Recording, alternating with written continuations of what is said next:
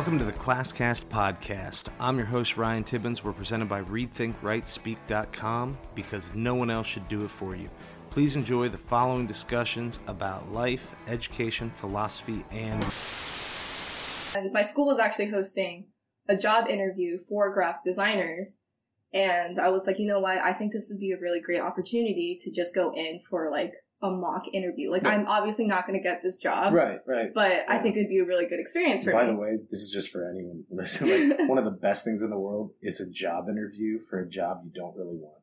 yeah, exactly. I thought it was such a good experience. You can say anything. Yeah. You can see responses like the best thing in the world. Yeah. is the job interview for the job you don't want because you've got nothing to lose. you know? Exactly. Yeah. And yeah, I was like, okay, this will be a good experience for me to just see like what professionals are looking for and how I should act in an interview.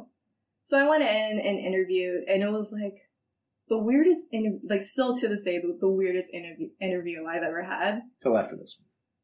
We'll see, we'll see. Um, But you know, the the pay teachers more is good, assuming that you have good teachers.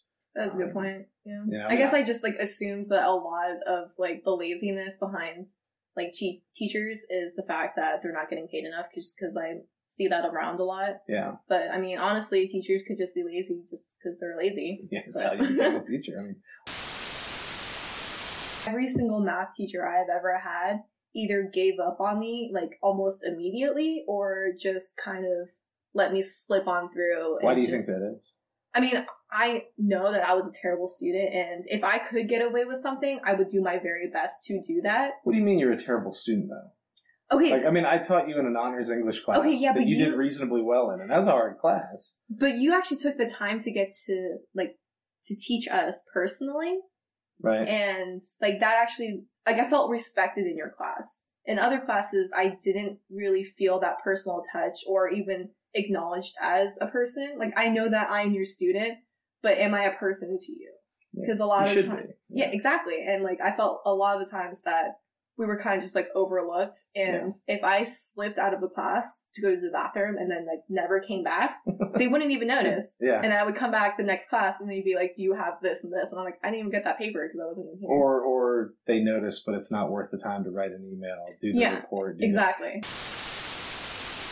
So many random people constantly affect other things you do in work now. Like, did it make you more comfortable, less comfortable? I feel like it kind of like made me accept who I was as a person because I was hoping like when I started serving that I would become less socially awkward, that I'd be witty and I'd be like hilarious and people would love me. But no, that wasn't the case at all. I just like ended up learning that like, yo, I'm like really awkward and like I should just accept it and that's just like who I am and people will just like, oh no, she's so weird and awkward. Let me just tip her a little bit more. Yeah. But Pity tips. Yeah, exactly. okay, yeah. But That's no, funny. I mean, honestly, I feel like it, like serving helps make me realize that working as a server, there's so many like ridiculous requests. And I get it. Like a lot of people come home from work and are really frustrated with their jobs and then go out to a restaurant and then they have to wait for food or something weird happens and they get like even more frustrated and they take it out on the server, Right. which sucks for the server, but like I get where they're coming from, but it kind of just shows who you are as a person to see like if they have patience or not to kind of just like hold that back and be like and realize that it's not the server's fault that things are going terribly wrong Yeah. or they don't have a spoon for you and are instead are giving you a plastic spoon for your child and they Yeah. freak out over that. Yeah. Yeah. and it's like like that person made that decision. Yeah, and, you know, exactly. Yeah, like I legitimately had some, like a, a mom come up to me and she was like, "My daughter got a fork," and I was like, "Okay, I'm sorry. Can I get her something else?"